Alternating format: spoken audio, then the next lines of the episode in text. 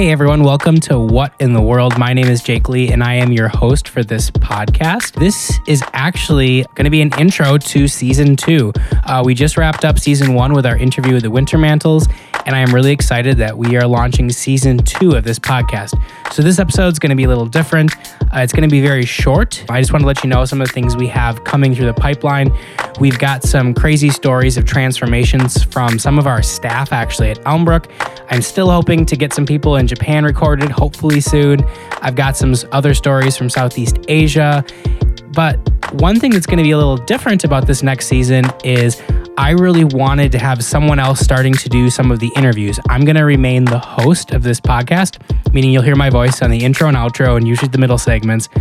But I think it'd be really cool to hear other voices involved in this conversation of what is mission, what is God doing through and around Elmbrook. And so I am inviting Shannon Olson, who's going to be stepping into this interviewing position for some of the podcast episodes in this upcoming season. So you want to say hi, Shannon? I would love to say hi, Jake. And if I could just say, I think you do a great job with this podcast, and I don't think anybody would really get tired of hearing your voice. But with that said, Aw. I, I do like the idea of bringing in uh, different, uh, yeah, perspectives. So I am at Elmbrook Church. I've been here, I guess, by way of introduction since Mm-hmm. 2014. And I am the director of our James Place Ministries as well as our local mission. So maybe a little bit Mm-hmm. of a departure from the, the global focus, but uh, local is still in the world, I guess. And It definitely is. um, so yeah, that's my uh, my focus is in the uh, you know communities of Milwaukee and Waukesha and what's going on there and how God is at work um, around here.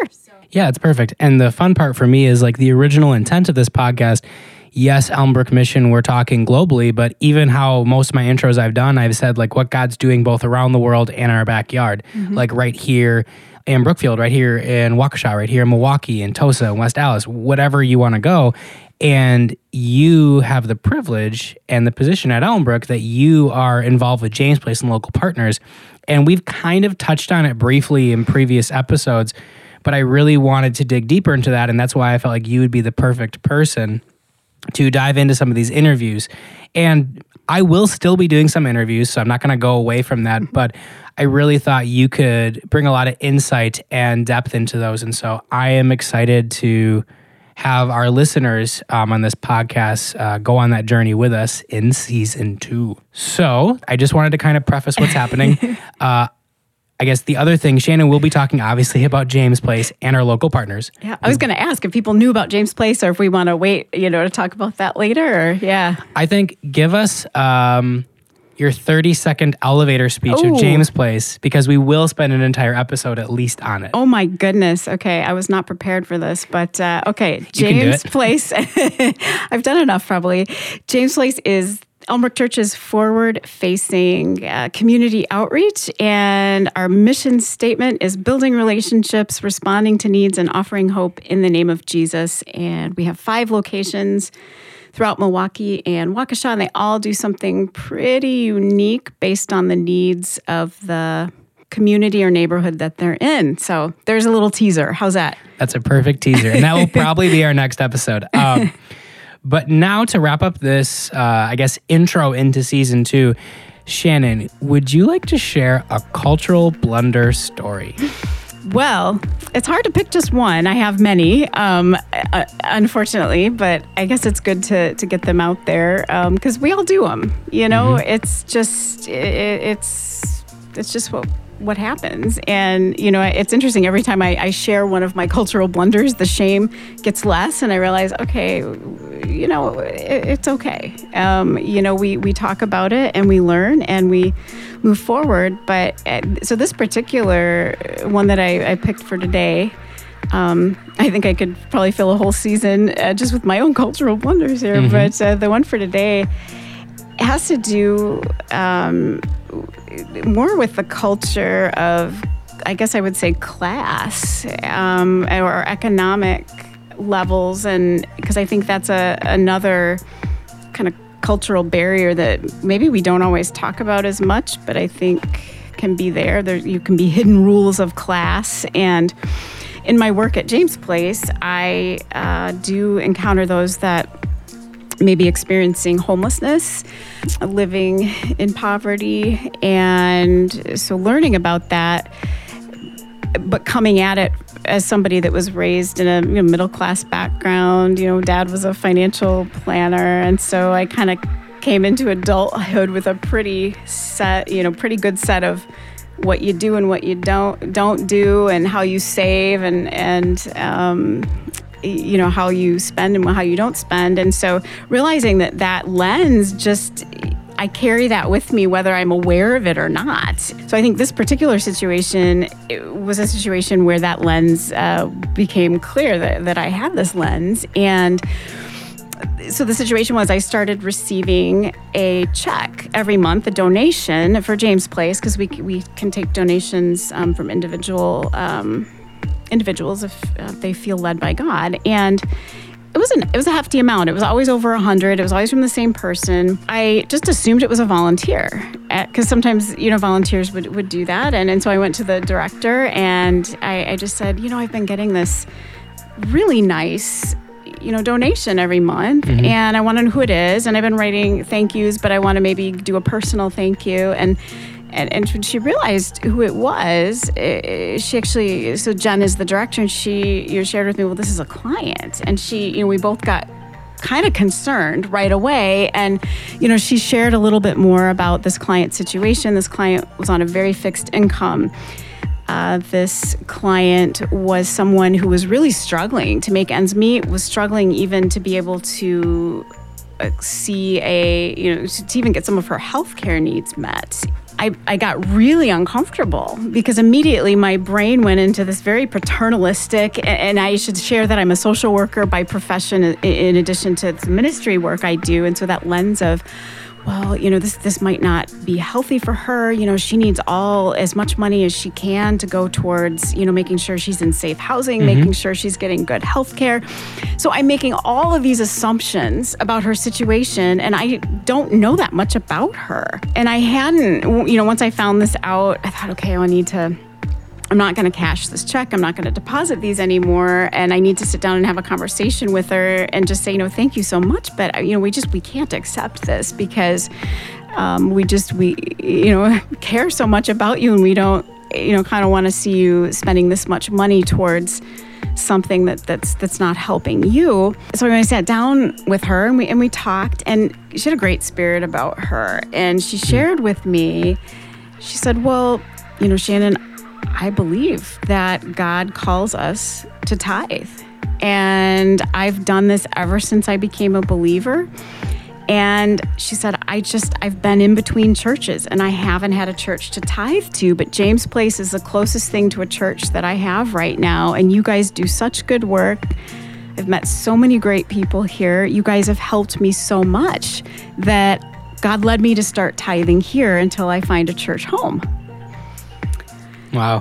Yeah. So I was like, ooh, okay. You know, kind of like, I was like, oh, there's some burning coals being heaped on my head here, maybe. And I, I don't think it was intentional on her part. It wasn't. It was just more like, whoa, I was really convicted that here I am making all these assumptions about her situation, thinking I knew best. And she's following the Lord, even to a, a place, of, a, really great sacrifice mm-hmm. you know and and without going into too much detail you know the the amount of money that she was giving was it was probably more even than i think it was probably even more than 10% I thought that is a big sacrifice and what a what a testimony for God. And so I thanked her and I you know I apologized for not receiving it with joy and with gratitude and for not allowing her to give freely. It's her money.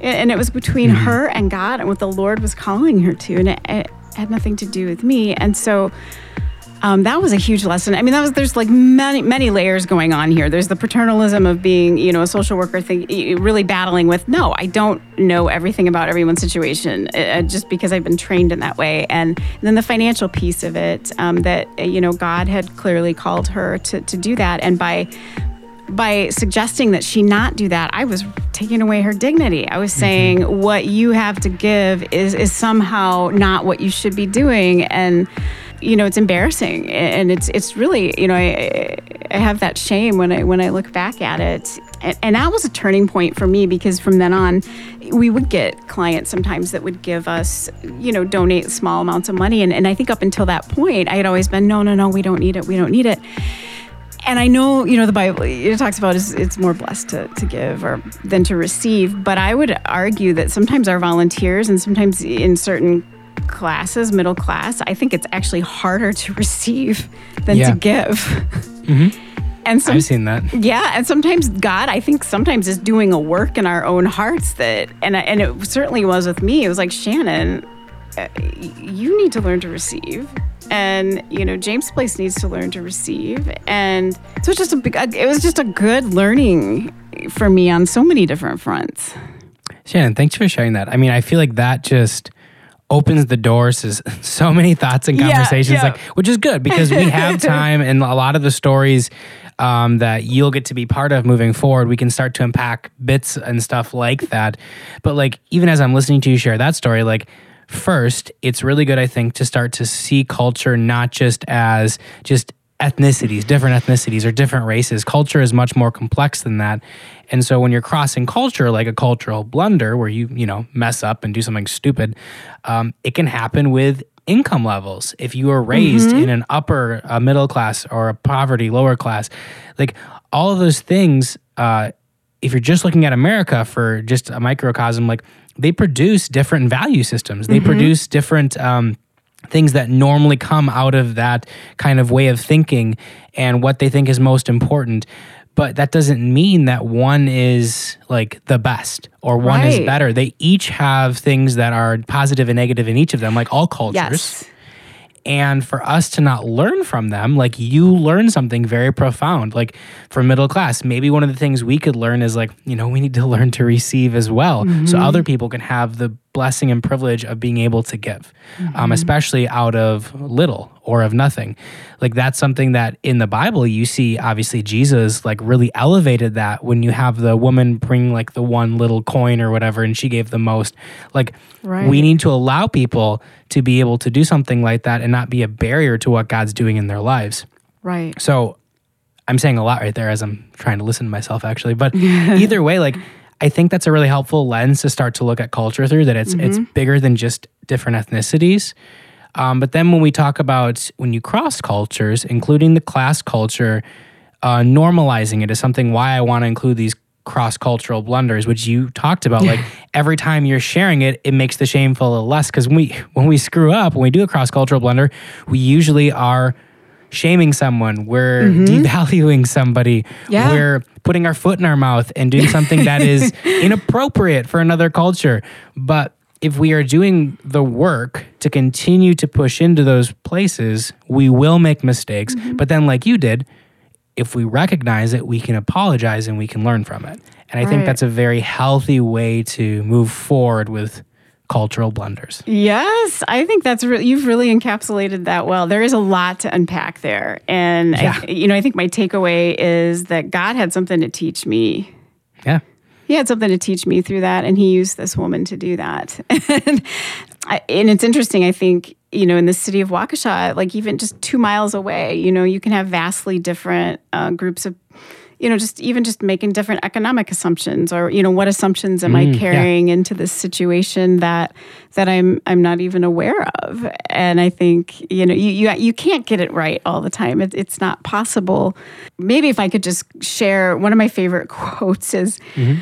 Don, so it's Donald Miller, and he says, if you're not surrounding yourself with people that think uh, differently than you or that disagree with you, you're not learning and you're not leading. And I think that's true. We can get so insular in our own little bubbles that we forget that there are other ways of looking at things. And, you know, again, there's limits to that. You know, as a Christian, you know, we know that there are absolute truths, but there's a lot of different ways that can be expressed. Yeah. That's a great quote. And I have seen that quote on your office wall. yes. And I probably didn't say it exactly correctly, but it, it, that's, I think I that's It the gist of encapsulated the point from what I remembered from reading it on your wall a couple times. Okay, good, good, good. Well, Shannon, thank you so much for sharing uh, your cross cultural blunder story. And I am really excited um, to have you doing more interviews. And like I said, our next podcast is going to be me continuing a conversation with Shannon uh, more around the uh, ministry of James Place. All right, everybody. So thank you so much for tuning in to another episode of What in the World, and thank you for yeah be staying with us. And for those of you that are joining us for season two, we're really excited to kick this off and to dive into what's going on in our community with James Place, with local partners, uh, hear stories of changed lives um, within Elmbrook staff, and also continue exploring, um, hearing what's going on around the globe. So, yeah, join us in season two as we continue to share more stories about what God's doing. And yeah, hopefully you can find ways to step into it yourself. This has been What in the World.